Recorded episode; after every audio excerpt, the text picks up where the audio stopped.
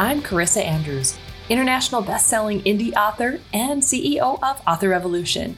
With more than 15 books published, it's safe to say I have made a ton of mistakes in my endeavor to become a full-time author.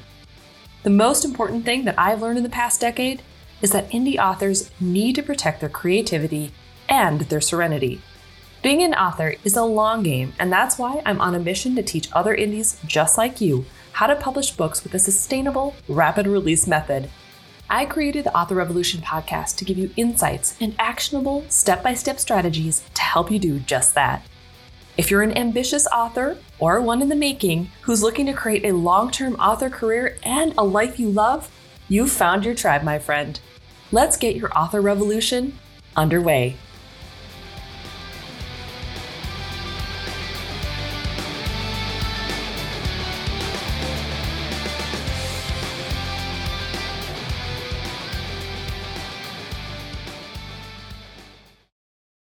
Welcome to 2021, my friends. It's been a wild ride getting to this point, hasn't it? Now, if someone were to tell me a year ago about the Pandora's box someone opened for Christmas 2019, uh, I mean COVID, I would have said to stop reading my books because they have clearly gone to your head. But, as my mother in law would say, here we are. Now, these past few weeks, I've been doing a lot of self reflection and contemplation about what it is I want this next year to really look like. Now, if you've been following this podcast, you already know this. I started this process earlier in 2020 by mapping out my year's releases and all those vacation times, all, all that stuff, right? However, this past week, I had to make a tough decision to alter that plan. In the past four or five years, I've taken on more than one person can chew, and it's resulted in a lot of stress and an undercurrent, believe it or not, of regret. Regret that I'm not as present as I should be for my kids. Regret that I'm not putting enough attention into each project I'm doing because I'm trying to do too many things all at once. Now, in the past, I've been able to set projects aside for a time, but I've never actively canceled a book that's already out on pre order on Amazon. When I set a date and I put those pre order links up, I have always, always adhered to it. Until now. Yes, I actually made the decision this past week to pull the plug on Immortals and Amends for now. I took both pre orders down, which meant releasing all of the pre orders that were already in place on those titles. Now, while I have new dates in mind, I haven't decided yet if I'm going to put them back up for pre order just yet. Thankfully, Amazon is cutting some slack this year for pre order cancellations. Normally, if you cancel a pre order, the Amazon gods do not look kindly upon you and they ban you from using the pre order function for a full year. Ouch. But COVID changed all that, I guess. How long they'll be doing this and how long they'll be lenient, I guess, remains to be seen. But the point is, when I set my dates for my releases this year, I was still in the throes of Windhaven, and honestly, I thought I could jump from one big project to the next without batting an eye. Kind of probably forgetting about all the author revolution stuff I had on my agenda as well. I probably could have done it if I hadn't forced myself to slow down and take some much needed time off. It started with taking Saturdays off after years of no days off. Like, we're talking ever. And if you listen to this podcast, you know that already. But then I took some time off for holidays, and I took a full week and a half off from Christmas to January 4th. Now, when I say time off, I mean I did no work for my clients or myself. I only did what I wanted to do. If it was read, I read. If it was take a bath in the middle of the day, I did. If it was start a puzzle or clean my kindergartner's bedroom or have a long chat with my daughter, I did. And you know what I discovered? Life is really beautiful when you just slow down a bit. Sure, it's not actively advancing my career, but it is grounding me in the moment and making everything I do more worthwhile. Now, I used to think that the faster you go, the faster you reach your success, right? But that's not necessarily the case. Sometimes you're chasing something that's just out of reach, and no matter how hard you try, you can't quite reach it. In the meantime, though, life still goes on all around you. So, a little background about me. I grew up in a house where my dad worked incessantly, and when he wasn't at work, he was actually at the bowling alley. I rarely saw him. Heck, even at big events, he would be there for only as long as he absolutely had to, and then he'd leave because he had to work. Whether or not that was an excuse or whether it was simply because he is an introvert to his core, I don't know. But I never really liked that part of him, and somehow I managed to become him. Ironic much? Well, I do love my irony, but not so much in this case. However, this revelation did lead me to uncover the aspect I was missing in teaching indie authorship. It's not just about all the things we have to do to be successful. It's about the process itself. It's about trusting the process and being secure in the knowing that this process will get you to where you want to be eventually. And by there, I do mean success. I mean the income that we're all hoping for. I mean readers who are excited for your books and they are clamoring to get the next one because they can barely stand it. All of this might not happen right away. It might not come after four books, or eight books, or 20 books, but eventually the compounding effect will tip the scales.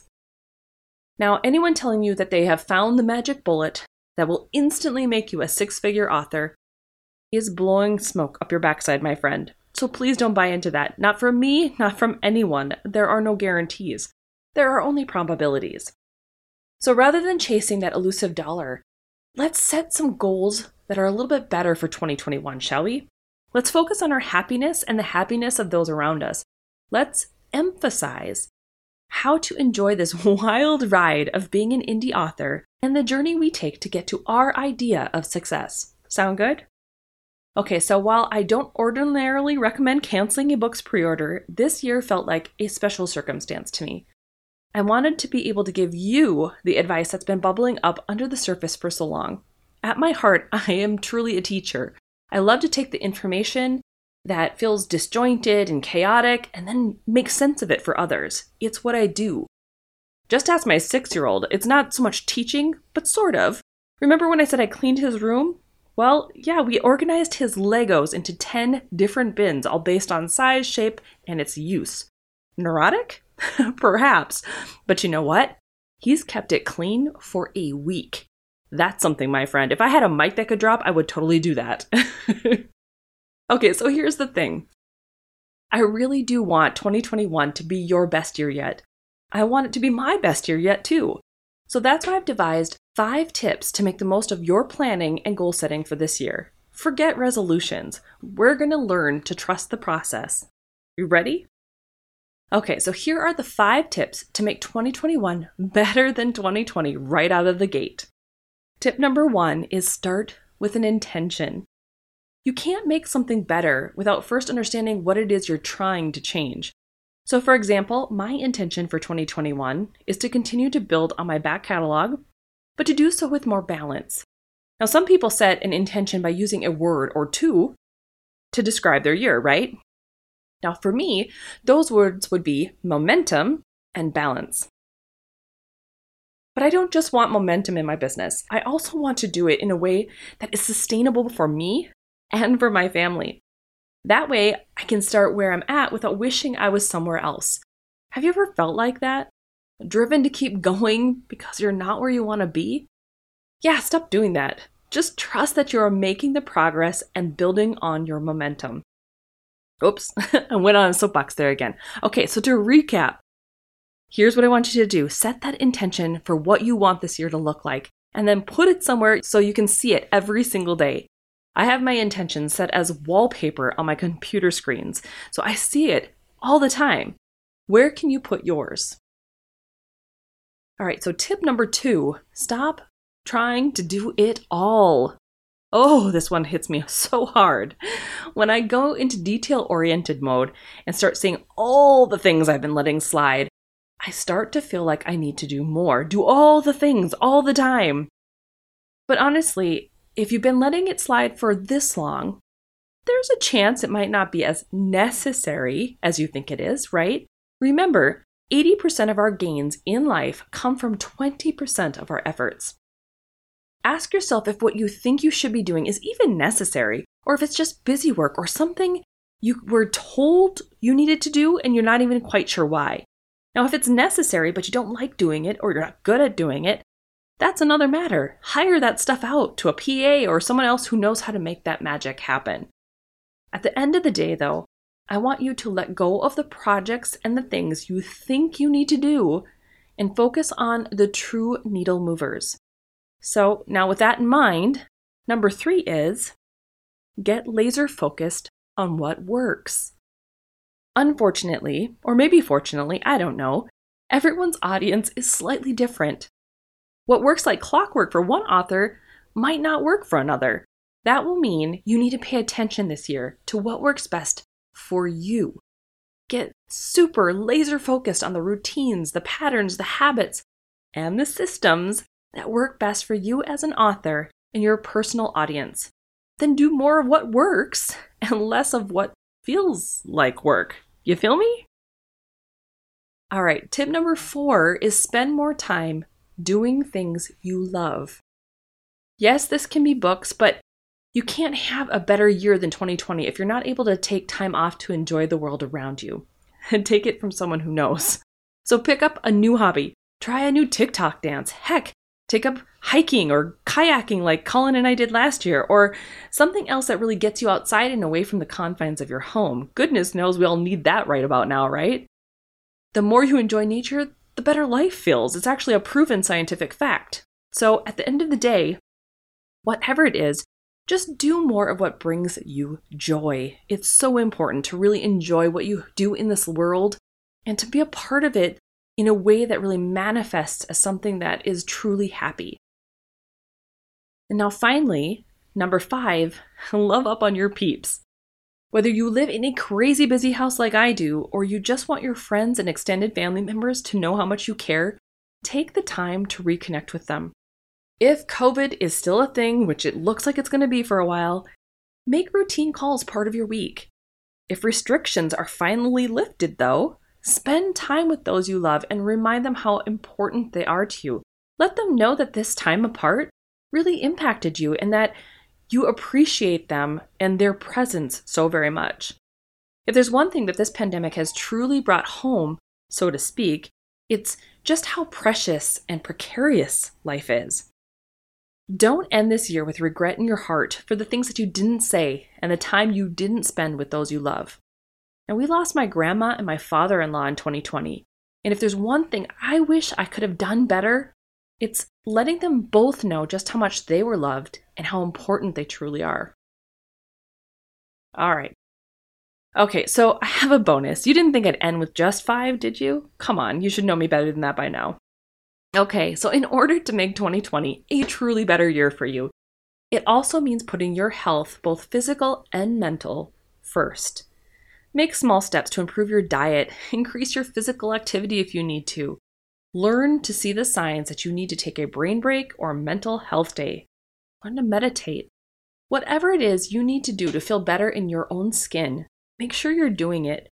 Now, this is also a big one for me. I have a tendency to stress eat and say screw it to my workouts whenever it feels like things are going out of my control. Then I regret it a month or two later when I realize the workouts and the eating right were actually helping me. We're such weird creatures, I'm telling you, it's just bizarre. The reason I put this one last, though, is not to make it an afterthought, but to reinforce what you're probably already thinking at this time of the year. Consider it your reminder that yes, focusing on your health and your well being is worthwhile. You should do that.